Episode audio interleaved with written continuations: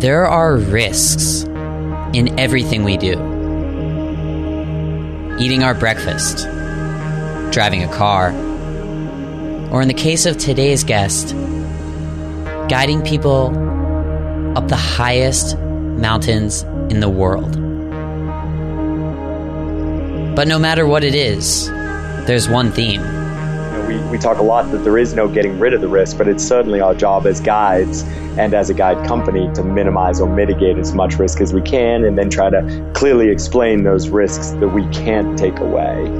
Um, Whether it's food poisoning, or a car accident, or mountaineering mistakes, the risk can't be eliminated.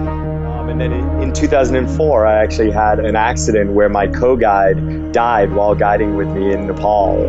And uh, that loss, where he essentially fell off a ledge from a really silly mistake less than 10 feet from me, really brought home that you can. It's a risky business. Welcome to Mountain Meister. Who are the Mountain Meisters? Committing to the goal and galvanizing you and your team behind that one single focus. being at peace with that fear and being okay with it. you gain a real appreciation for your life and for what you have. Learn about their extreme lives on rock, snow, and ice with your host, Ben Shank. Hello, everyone. Welcome, welcome, welcome to another episode of Mountain Meister. My name is Ben Shank, and today with me I have Adrian Ballinger. Adrian, thanks for joining us today, and congratulations on being named a Mountain Meister. Thanks so much. I'm happy to be here. You probably get this all the time. Do people ever say, Yo, Adrian, like from Rocky? That was the whole story of my childhood. So I moved to the U.S. from England when I was seven, and the Rocky movies were just coming out, and it was, um, I, I think it bordered on abuse. For our listeners, if you're if you're not aware, Adrian is a woman in Rocky. So at the age of seven, Adrian, that must have been just traumatic. totally, yeah. Now I enjoy it. in all seriousness, you have done some pretty cool things, including summiting Everest six times, twice in three weeks. You've you've skied two eight thousand meter peaks. I guess before I go on, how do you even ski an eight thousand meter peak? well, it's definitely not usually about powder skiing or um, enjoyment. It has very little actually to do with skiing. It's more like technical descending on skis, I would say. Okay. But I love it. I'm a passionate skier. I grew up skiing. It, it's a huge part of my like day to day life whenever I can make it that. And so as I've more recently over the past few years had the opportunity to combine my skiing with my big mountain climbing, I, I find it very challenging, really interesting, and I and I love it. Cool, yeah, a little variety there. Um, you've also taken more than hundred clients up Everest with Alpenglow expeditions. We'll talk a little bit about Alpenglow. You know, I guess this should come at the end of our discussion, but this is a long list of uh, credentials. What's next on the list? So do you have anything coming up in the future? Uh, so I actually I leave for Nepal this Saturday, but that's more of a, a business trip, working on logistics for some upcoming trips, and also a big film job that we have there. Uh, my next big personal trip that I'm really pushing towards is next fall. Uh, I've attempted to ski a mountain in Nepal called Makalu. It's the fifth tallest mountain in the world, and it's never been skied. And in 2012, I made an attempt on the mountain and was ultimately unsuccessful. We skied from about 25,000 feet, but that still leaves two and a half thousand feet above us. And so I'm uh, working hard to go back next fall. Um, with the right pieces in place and the right team to try to actually ski it from the summit. Very cool. We'll have to have you on the show again after that successful expedition. Sounds good. So Alpenglow is very interesting. People in the climbing community talk about it a lot because one thing which differentiates you, for our listeners, a normal expedition to Everest takes two and a half months. Adrian, you are getting your clients to the top of Everest and back. Back is very important in Yes. around one month. That's right. How are you doing this? So it's a combination of a number of different things, and we started running trips like this in 2012 to the Himalaya, and and really it was a, a selfish pursuit. I'd say, uh, you know, I've been traveling internationally and guiding really nonstop full time for the last 16 years now. And so that means spending seven to eight months a year outside of the United States. And I absolutely love it, but certainly on a lot of these big mountain, high altitude expeditions, there's a lot of downtime. And as I found that I wanted to start striking more balance in my life and that means relationships and friendships and community and home and all those things in addition to playing in the big mountains i started trying to find ways to shorten my trips. And uh, one of the big changes is just that technology is getting better and better that we use in the mountains. Um, some obvious examples of that are we now use really high end weather forecasting. So we use a Swiss team of meteorologists hmm. that traditionally um, predict weather for commercial airliners. So they're very familiar with weather up at 25,000 feet, 30,000 feet. So we actually hire them during our big mountain like Everest trips and they predict weather for us. What that means is we're much less likely to go up high on the mountain when there's stormy weather or winds or things like that. So since we're not up there during the, those bad weather periods, we don't waste energy and we're able to much more effectively use our time, which shortens our trip. So this is information that you have that other people may not have on the mountain, or, or haven't been willing to pay for. Uh-huh. Um, so hiring uh, uh, weather forecasters, meteorologists is becoming more common. I'd say most high-end guide com- companies, commercial commercial companies now do it. Um, but that's really a recent change in the last five years. And uh, still, I'd say 70% of climbers over on these big mountains don't do it because of the cost. Hmm. So that's one example. I'd say the other sort of most important example of how we've been able to shorten the trips is we actually now ask our climbers to pre-acclimatize at home. So a company or an item that you might have heard of is something called a Hypoxico pre-acclimatization tent. And these have been popular in the last few years for endurance athletes, whether you're doing Ironmans or things like the Leadville 100 or the Hard Rock 100, these big ultra marathons or ultra races in, mm-hmm. with high altitude components in the United States, um, they started utilizing these tents to uh, pre-acclimatize themselves before doing these races or to increase essentially their ability to move oxygen through their bloodstreams. And uh, we started experimenting along with some other climbers uh, around 2010, 2011 and found that they were super effective um, for helping climbers to acclimatize before they leave the United States. So now our climbers spend between, depends on the trip, but for an Everest trip, they spend eight weeks sleeping in the tent before they leave their home. and that enables us to go directly to about 18,000 feet. So we skip a lot of the sort of downtime that happens in the first three or four weeks of an expedition. So I have to say, and I'm sure you get this a lot, so I, I can't imagine that you haven't had to answer this before, but are you taking the easy way out? Do people say that? Uh, people do ask that, and to to me, my my answer is definitely not. Like our members and myself, we still take every step of our trip. So every step along the trek we do, every step of the climb. We're not skipping sections of the climb by say helicoptering up the mountain. So we're doing it all. We're just doing it all faster, and uh, we're we're taking out a lot of the waiting and downtime and suffering. And for some people, that purity of suffering is very, very important to their experience, and I am all for people still having that.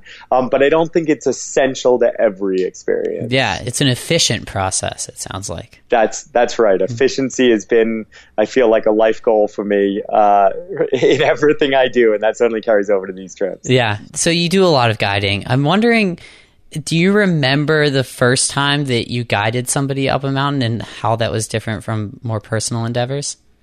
Yeah, you know, so I grew up um, hiking and, and playing in New England. I, I, was based in Massachusetts, or I lived in Massachusetts from when I was seven years old until I went to college. Mm-hmm. And uh, I, I remember in that childhood time always being sort of the the weakest climber and hiker in the White Mountains, mm. the um, and just learning so much generally from these older kids. Like I didn't even have a driver's license, and I was going with older kids um, hiking the White Mountains up in New Hampshire. And a lot of times we were trying to go in the winter, and that sort of definitely adds to risk and things like that. And I always felt out of my element. And then I I went to school in DC, and uh, the school I went to in DC had an outdoor leadership program that was being run by this sort of well known climber named Chris Warner, who's done a lot of 8,000 meter peak climbs. He owns climbing gyms on the East Coast.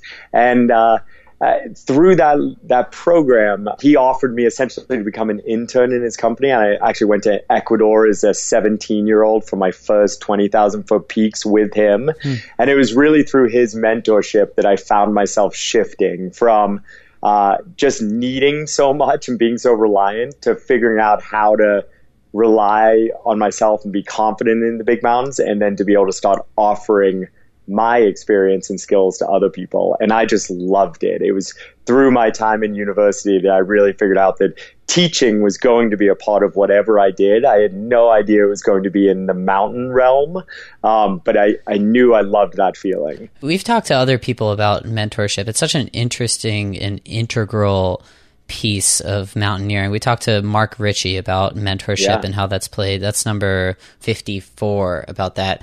Meister fans, if you want to go hear that, listen to episode number 54. Mentorship is obviously, there's obviously parallels between your business and mentorship there and then mentorship in mountaineering. And you talk a lot about that in numerous articles. I will post those to Adrian's Meister profile page for our listeners.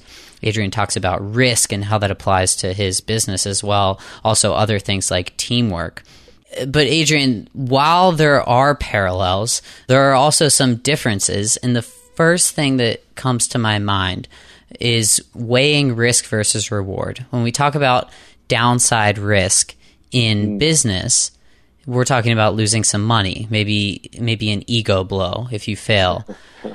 in mountaineering, the downside risk is death.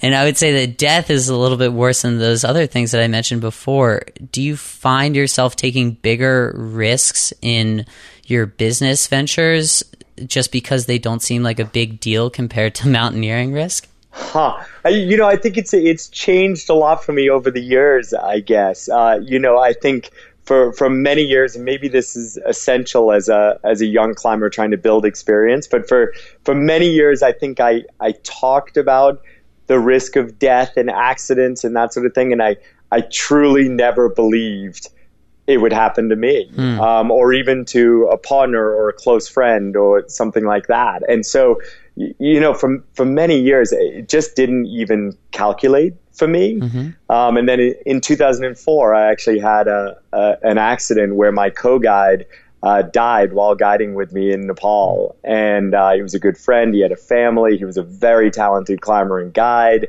And uh, that loss, where he essentially fell off a ledge from a really silly mistake less than 10 feet from me, um, you know, really brought home that you can be very, very good. And there are still very clear risks that um, you know we can manage so much, but but the reality is there, and so.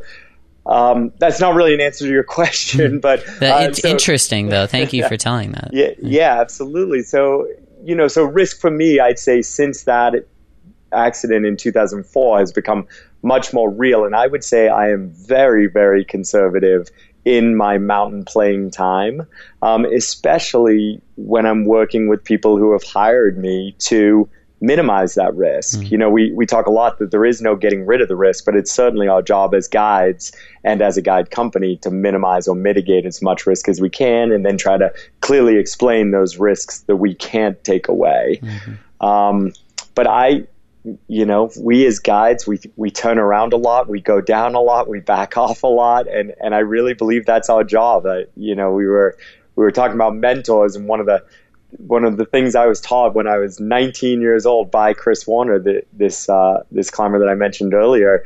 Um, he always said that our clients were not our clients. The clients we should be thinking about were our clients' moms. Yes. And if you made your decision, sort of remembering what you know, that mom doesn't care who summited. They don't care how rad you were. They care that you come home. And it's it's lived with me for 20 years and it's still a part of when I start, you know, not being sure about my decision making, that that memory comes back. I tell you what, you are going to be my mother's favorite mountain meister. she listens to every one of these, and I, I think she's going to like you, Adrian. Great. I need the mom support. Yeah, yeah, exactly.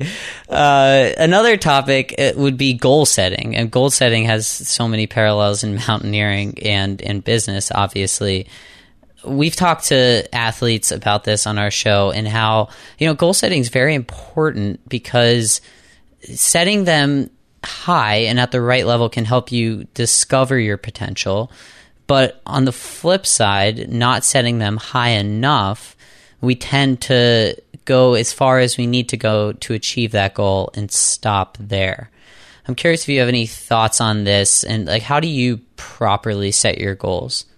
Uh, yeah, I think ma- mountaineering and big mountain climbing are funny because naturally, once you've climbed once, you try to figure out how to go higher or mm-hmm. bigger. It's such a tangible goal. It's so tangible and so clear about what what makes it more difficult, um, mm. and so climbers have a really natural progression. I think even rock climbing, it's very similar as you go in harder grades and things mm-hmm. like that.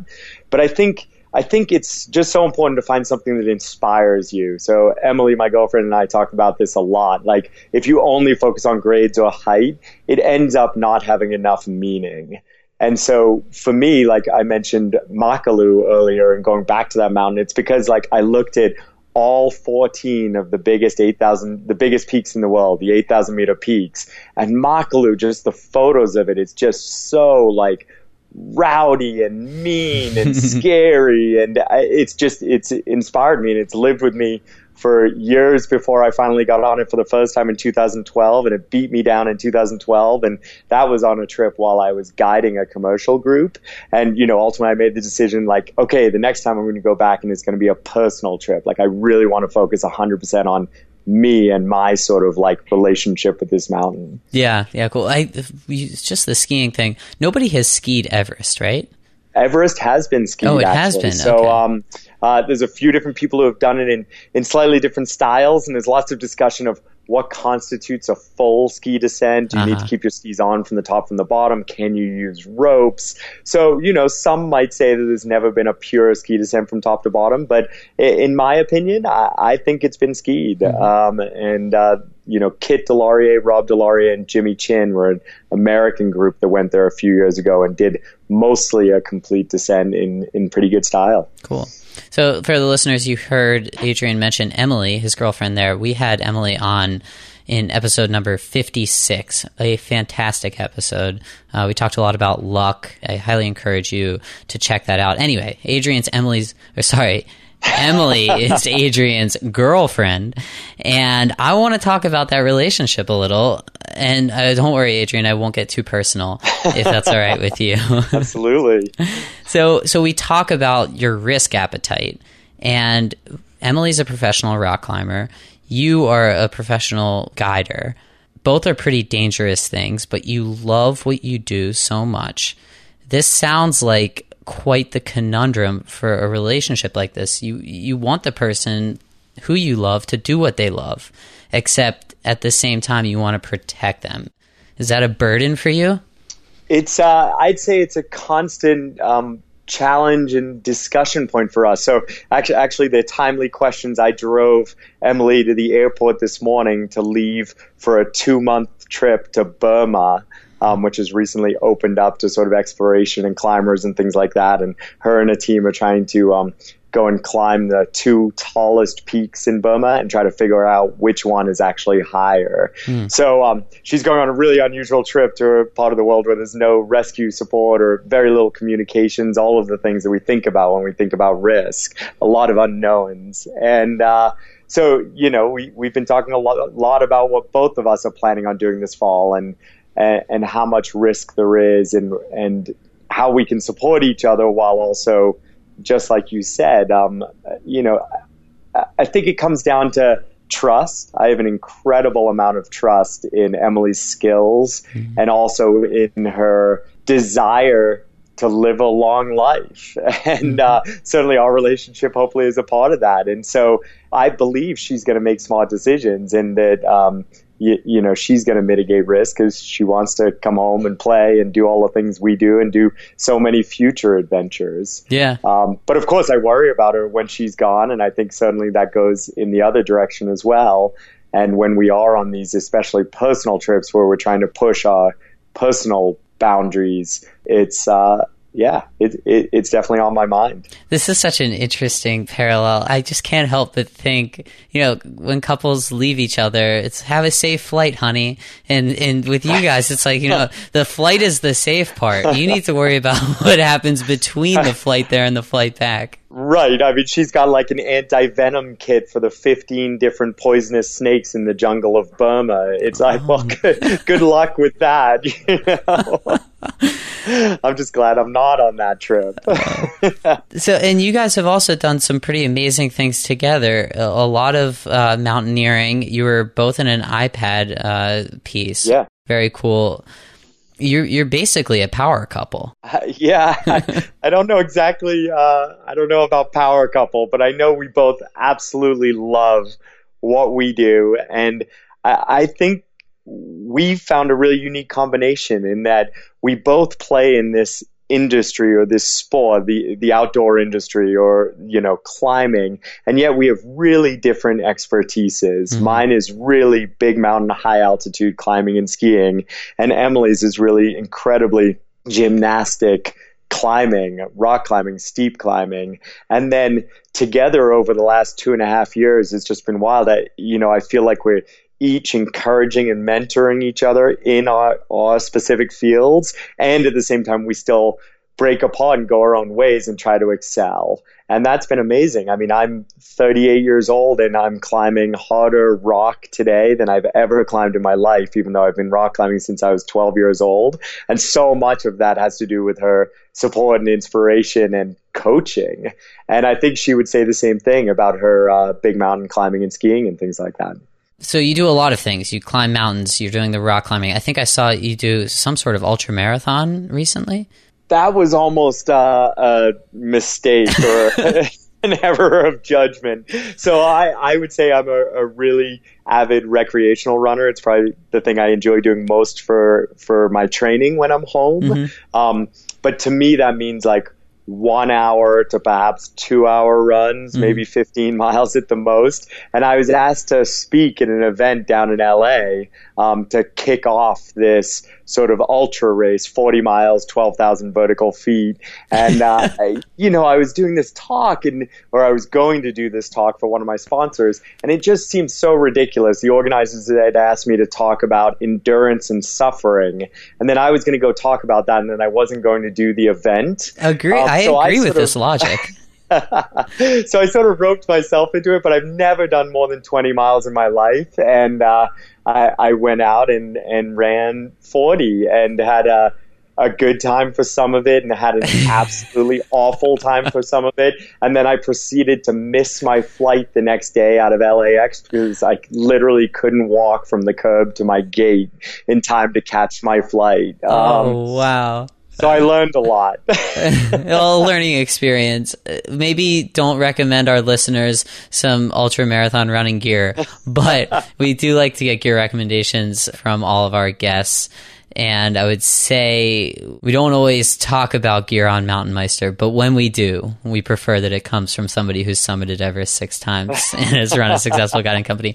Give our listeners a piece of gear that they just have to have oh shoot i want i, I want to give you so many um, you, can know, do two. My, you can do two okay i want two that yeah. sounds great okay so so one of them just because we've been talking about emily and everest and all these things so the the way I met Emily was actually on Everest at Camp Two at twenty one thousand five hundred feet. She was on a team, I was on a team, and everywhere I go, I carry a little handheld espresso machine. Mm-hmm. Um, it's by a company called Handpresso. It's this awesome system. It looks like a little bike pump connected to a little espresso pod thing where you put the grounds and uh, makes incredible espresso. You pump it to 16 bar, the whole thing. And so I was going and I was going to bring an espresso to, to Conrad Anker, uh, who was Emily's team leader and sort of a well-known climber and a friend of mine. And when I went to bring it to him, I saw her and ended up giving her the espresso instead, and that's how we actually met. And so you know, carrying that machine everywhere, I think is absolutely essential. It also feeds my caffeine addiction. I love so. everything about that story, all the way down to the name of the product, which is phenomenal. Handpresso. Whoever, whoever thought of that. I, it's worth finding. I think you're the first interview I've ever told that story to. So there you go. It's public now. I hope it's okay. Uh, and then uh, if I was going to recommend another, you know, I, I'm uh, obviously in the midst of um, pa- packing for trips right now, and uh, who is one of my sponsors, now has a 900 fill ultralight down jacket. It's called the Quasar, and uh, you know, it's just one of those things. It sounds so obvious, these ultralight down jackets that every company sort of makes one now, but it truly is this piece of gear that just never leaves my side. It's my travel pillow. It's in the big mountains with me. It's in every city. So I think that's something that we didn't have five or eight years ago, these ultralight thin down jackets, mm-hmm. and now they really are just a part of everyone's kit. Very cool for our listeners, we will throw both of those lovely pieces of gear on Adrian's Meister profile page on our website, mtnmeister.com. To wrap things up, Adrian, let's close with a, a pretty meaningful topic. You do a lot of cool things, like I've said. You inspire a lot of people. I'm curious, and I ask a lot of our guests these because it evokes different answers. Who inspires you if you're inspiring all of these people? I, I, have had so many great mentors and also inspirations, but I, I definitely think a lot these days, and especially recently, I, this was sort of a different, difficult week for the ski mountaineering uh, community. Uh, there was an avalanche on Shishapangma that killed two well-known ski mountaineers, and then there were two avalanches in Chile yesterday that killed three American skiers, professional skiers, and uh, so, you know, I think about so much about risk and everything we've been talking about during this show. And so when I think about inspirations and who inspires me, it's it's the guys who have been doing this for a lifetime and they're still alive and they're still enjoying it and still pushing and whatever that means to them. And here in Tahoe, we have this just incredible you know, mentor to so many of us younger climbers. His name's Dave Nettle. He's been putting up first ascents all over the Sierra forever. He travels internationally. He's done loads of stuff in China and India, Nepal. Uh, he spends a lot of time in the Alps. And, you know, he, he just does it every year exactly on his terms. I, I don't think he'd even be considered a professional athlete. He's not sponsored. And yet he crushes it and every day is out there laughing and having fun at the local crag when he's not on these big trips. So that's my inspiration is trying to figure out how to do this for a lifetime. Very cool. Adrian, thank you so much for joining. It's been great having you today. Yeah, absolutely. Thank you. Great questions. This is really fun. For our listeners, if you'd like to find out more about Adrian, go to alpenglowexpeditions.com. There's a bio of him there. You can also find out more about the company. We will also have resources from today's episode, everything we discussed, even a quote from you, Adrian, which you don't even know that you said yet, but you said something amazing somewhere in this episode, and I'll find it. Go to our website, mtnmeister.com, to find that. Enjoy the rest of your day and best of luck in your future endeavors, Adrian. Thank you so much.